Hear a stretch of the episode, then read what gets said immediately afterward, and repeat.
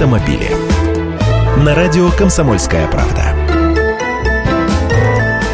Здравствуйте.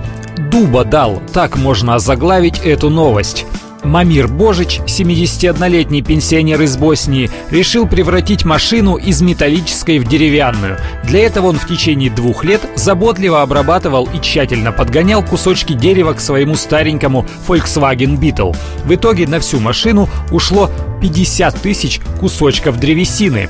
Дотошность автостолера просто поражает. Снаружи не видно буквально ни одной родной детали. Весь кузов он покрыл маленькими кусочками древесины внахлёст по принципу рыбьей чешуи. Обил деревом бамперы, колесные диски, зеркала заднего вида, даже дворники, антенну и эмблему Volkswagen. В салоне та же картина, вплоть до регуляторов магнитолы. И ведь не абы чем, а дубом отделывал.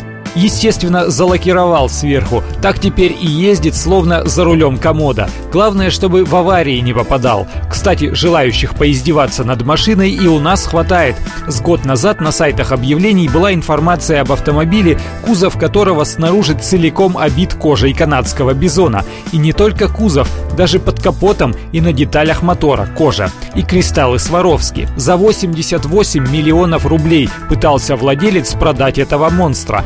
Фантазер, конечно. Вообще людей с фантазией сейчас пруд пруди. От фауны возвращаемся к флоре. Вот в Британии, например, наркодельцы взялись воровать светодиодные фары дневного света с рейндж-роверов, чтобы потом под цветом этих фар выращивать коноплю. Автомобили.